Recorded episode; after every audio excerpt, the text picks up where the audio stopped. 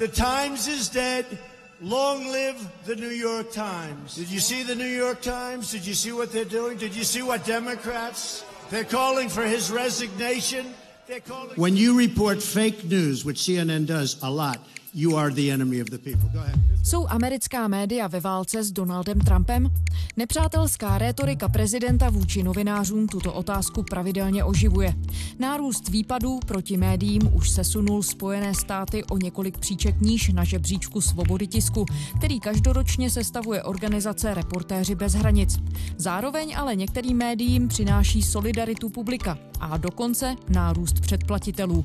Podobný trend zaznamenává v posledních letech například deník New York Times. Jak si média mají v tak vyhrocených časech počínat? O tom jsme mluvili s ředitelem The New York Times, Markem Thompsonem, který byl tento týden v Praze na pozvání knihovny Václava Havla. Je pátek 27. září, tady je Lenka Kabrhelová a Vinohradská 12, spravodajský podcast Českého rozhlasu. Jsou tradiční americká média ve válce s Donaldem Trumpem? No, um, uh, Nejsou. Nechce, aby New York Times válčili s kýmkoliv.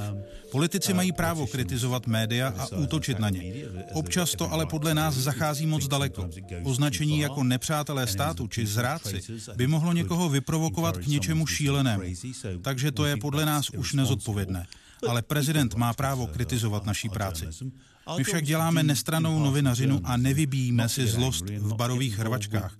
Neměli bychom se prát s nikým. Měli bychom jen dělat svoji práci a to je dobrá novinařina. Změnil se nějak způsob vaší práce po roce 2017, kdy se Donald Trump stal prezidentem? Naším úkolem je hledat pravdu a pomáhat lidem pochopit svět. To se nijak nezměnilo. Občas se ale musí měnit způsoby, jakými to děláme. Například Trumpův úřad zadržuje mnohem více informací než předchozí administrativa, takže potřebujeme více investigativních novinářů a lidí, kteří se budou snažit zjistit informace, které nejsou volně dostupné. To je například jedna ze změn. Mezitím však věci, jako třeba podcasty či videa, úplně změnily způsob, jakým se v současnosti dělají zprávy. From the New York Times, I'm Michael Barbaro. This is the Daily. Takže změn se událo hodně, ale ta idea hnát americkou vládu k zodpovědnosti zůstává. Na druhou stranu, pokud se něco daří, například pokud se daří americké ekonomice, měli bychom to také reflektovat. Nejsme tu od toho, abychom dělali propagandu nebo z principu negativní novinařinu. Chceme co nejpřesněji informovat o tom, co se děje. I call for the resignation of everybody at the New York Times involved in the Kavanaugh smear story. Prezident Trump ale označuje vaši organizaci za fake média, za fake news, což někteří lidé vnímají jako útok na svobodná média. Cítíte se být terčem útoku?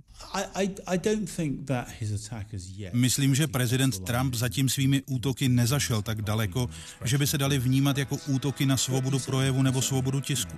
Ale rozhodně nás uráží a je hrubý.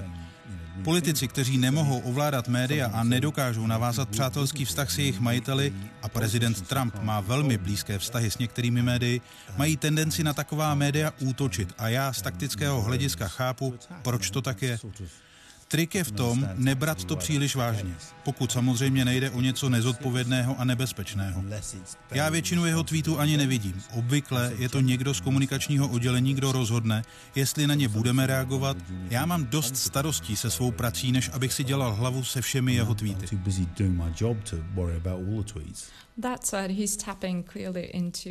Prezident Trump se zjevně dokázal svést na vlně trendů, kdy lidé ztrácejí důvěru v tradiční média. Jak se s tím v New York Times vypořádáváte? Jak ten trend nedůvěry chcete zvrátit? One of the things we're doing to try and Jednou z věcí, které děláme, je, že se snažíme zvýšit povědomí o tom, co a jak děláme.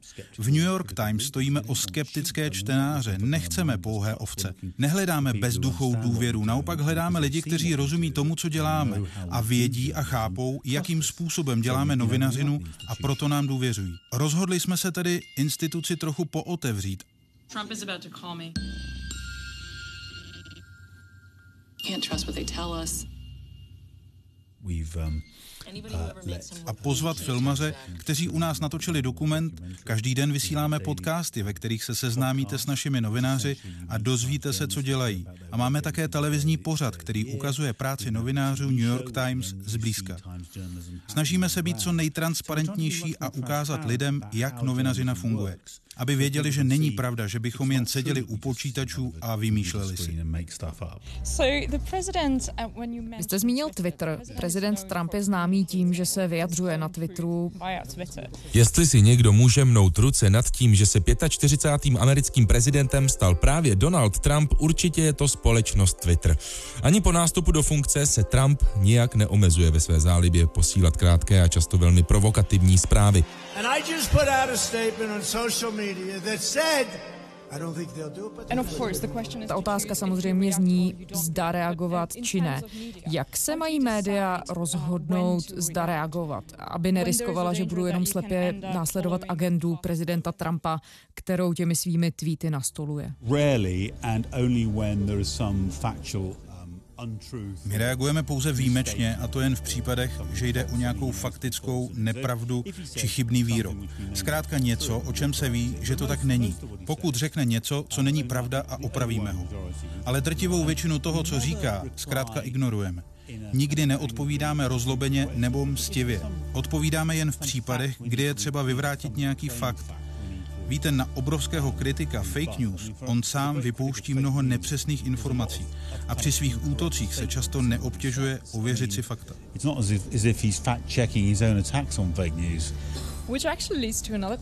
Což mě vede k další otázce. Hodně se debatuje o tom, jestli lež nazývat lží, anebo používat třeba termín nepřesná nebo zavádějící informace.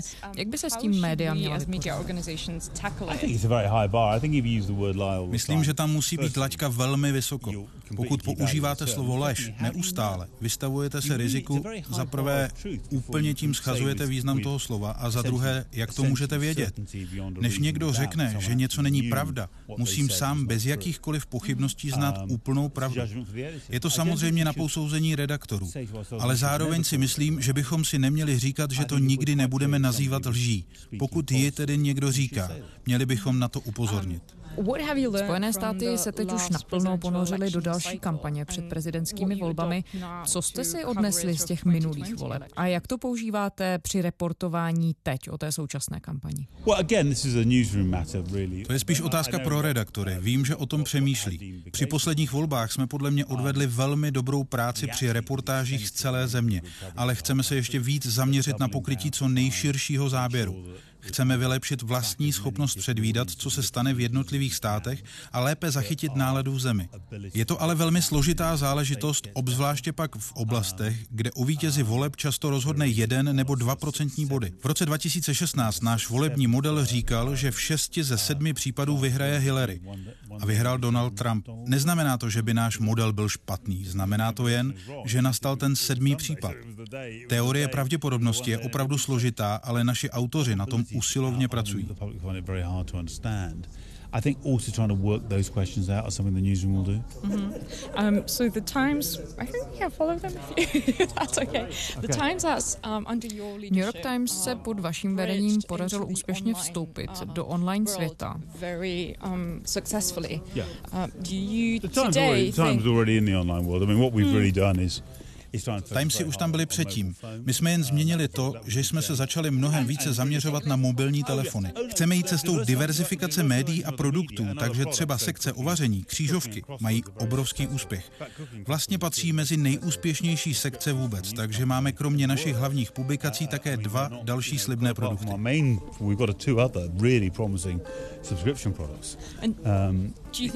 Myslíte, že jste našli nový obchodní model, jak v online světě úspěšně fungovat? Pro nás funguje, ale samozřejmě nejde říct, jestli to pro někoho jiného bude fungovat úplně stejně. V současnosti máme nadějný obchodní model, zvyšujeme tržby, držíme si vysoké zisky a hodnota našich akcí se strojnásobila. Takže z toho pohledu to funguje. Ale jak jsem říkal, daří se nám lákat mladé čtenáře, zvlášť to platí u našeho podcastu The Daily, což je dobře. Dá se říct, že v jistém smyslu vám nakonec současná polarizace a to rozdělení společnosti pomáhají v tom, že získáváte nové čtenáře? I know people say that the whole time because that's because they obsess about the Pravdě vím, že to lidé často tvrdí, protože veřejnost obsesivně sleduje zprávy o Trumpovi.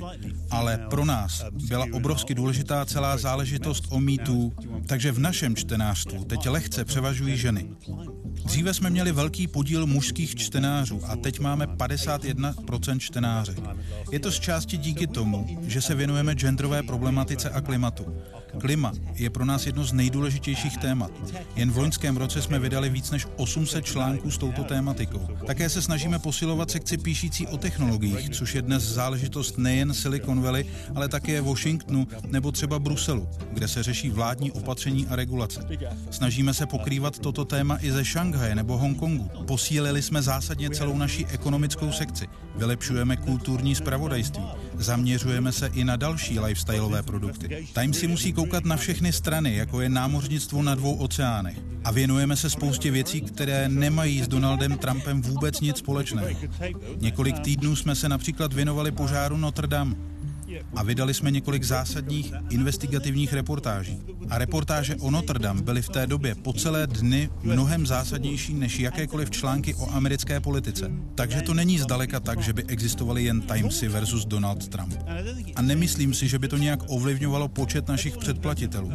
Všichni, kdo si chtěli předplatit Timesy kvůli jakési morální panice nebo vzteku ze zvolení pana Trumpa, to udělali do léta 2017, což je více než dva roky zpátky. A přišli jste na nějaké způsoby, jak překlenout propast mezi částmi společnosti, které jsou tak polarizované?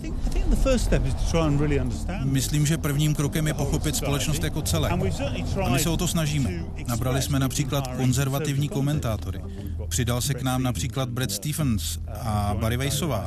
Do Timesu teď pravidelně přispívá víc konzervativních hlasů než za celou minulou generaci. Snažíme se dávat prostor různým hlasům, ale není naší prací sjednocovat a překlenovat rozdíly. Nejsme politici. Snažíme se podávat zprávy a obsáhnout to, co se v zemi děje novinářsky. Spojovat to je úkol pro někoho jiného. That's a job for somebody else. Ale nenesou média částečně zodpovědnost za to, jak společnost vypadá? Myslím, že by se to dalo říct o veřejnoprávních médiích. Je, jejichž povinnost je oslovit každou domácnost. Je sice skvělé, že i se soukromými novinami to dokážete, ale my bychom měli být objektivní pozorovatelé a nesnažit se měnit společnost. Samozřejmě, že se zaměřujeme na celou řadu emotivních témat, jako třeba klimatické změny, ale nesnažíme se o žádnou manipulaci. Jen chceme podávat pravdivé zprávy o tom, co se děje. Tenhle náš rozhovor se odehrává v regionu, kde se média poslední dobou potýkala a potýkají s celou řadou problémů. Možná ne až tak v České republice, ale třeba v Maďarsku. To jsem zrovna chtěl říct, eh, že Česká republika je v tomhle regionu možná takový relativní ostrov klidu. Well, yeah, no, I, I, I, I mean, calm before the war, yeah. or before yeah. before the storm pokud to všem není klid před bouří. Vy jste býval ředitelem britské BBC a s českým prostředím jste přišel do kontaktu i skrz českou redakci BBC. Když se tady podíváte na ten náš region, jak byste na jedné straně novinářům a na druhé straně majitelům médií a politikům vysvětlil, že svobodná a nestraná média jsou naprosto zásadní?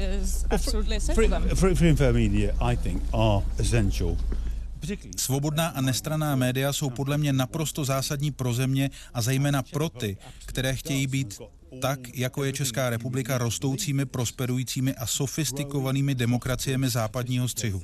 Česká republika je jedním ze skutečně úspěšných příběhů, kde se to po roce 89 podařilo. A součástí toho všeho jsou svobodná, šťouravá a někdy až otravná média. Důvod, proč se BBC stáhla z Čech, a já v tom rozhodnutí nesehrál roli, já ho jen ratifikoval, byl ten, že BBC byla přesvědčena, že v Čechách jsou vhodné podmínky pro růst silných lokálních médií. A bylo velmi pravděpodobné, že Češi dokážou založit a udržet vlastní a nezávislá národní média. Bylo to snadné rozhodnutí. Byly jiné části světa, jako například zóny konfliktu na Blízkém východě, kde bylo těch peněz a intervencí potřeba více, protože tamnější obyvatele ať už se bavíme o afrických zemích, Afghánistánu, Sýrii či dalších, se na takové věci spolehnout nemohli a potřebují pomoc. pro toto rozhodnutí. A nic, co jsem od té doby slyšel, nenasvědčuje o tom, že by to rozhodnutí bylo špatné. Ale BBC se například nestáhla z Ruska. Nebyla toho názoru, že to samotné by se dalo říct o Rusku. A já už sice nemám nic společného s rozhodnutími BBC, ale myslím, že pokud by se ve východní Evropě situace změnila, svůj postoj by přehodnotil.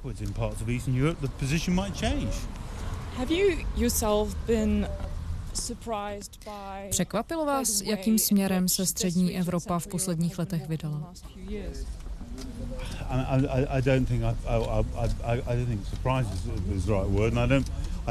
Překvapení asi není to správné slovo, ale zároveň nechci říkat, že bych to celou dobu čekal. Pokud znáte historii tohoto regionu, chápete dlouhodobý ruský vliv, zájmy Ruska v regionu a také vnímáte to, jak vznikala a usazovala se veřejnoprávní média. Není až tak překvapivé, že některé nové instituce jsou velmi křehké. A byli jsme například i svědky radikální změny kurzu některých veřejnoprávních médií následkem kolosálního politického tlaku. Je to skličující, ale je to tak. Mohli jsme to vidět v Maďarsku, do určité míry i v Polsku. Takže pokud se zamyslíte nad dějinami, není to až tak překvapení, ale spíše zklamání. Uteklo nám médiím něco? Ne. Když se na to podíváte, a platí to zvlášť v případě veřejnoprávních institucí, v zemích této velikosti si nakonec politika a média nevyhnutelně jsou blízko a jsou propletené. Co se stalo je to, že se odehrály politické změny a ty měly pak vliv na média. Nemyslím, že by to začínalo v médiích. Začalo to v politické sféře. A populističtí a relativně autoritářští jedinci a strany poslední dobou nabírají na popularitě. A oni samozřejmě mají své vlastní světonázory. Většinou to má stejný postup, samozřejmě s různými variacemi, ale to je dost povědomé. A my vidíme, že se to děje přesně tak. Takže bohužel, myslím, že do určité míry je to trochu předvídatelné. Mark Thompson. Mark Thompson, ředitel The New York Times. Děkujeme. Díky. Zpáteční Vinohradské 12 je to vše. Pokud nás rádi posloucháte, vraťte se k nám kdykoliv na spravodajském webu iRozhlas.cz. Najdete nás také v podcastových aplikacích. Můžete nám psát na adresu vinohradská12 zavináč rozhlas.cz a už v pondělí se s námi můžete setkat i osobně. 30. září budeme natáčet díl s youtuberem Kovim živě na podcastovém dnu Českého rozhlasu v kasárnách Karlín v Praze. Těším se v pondělí a možná i na viděnou.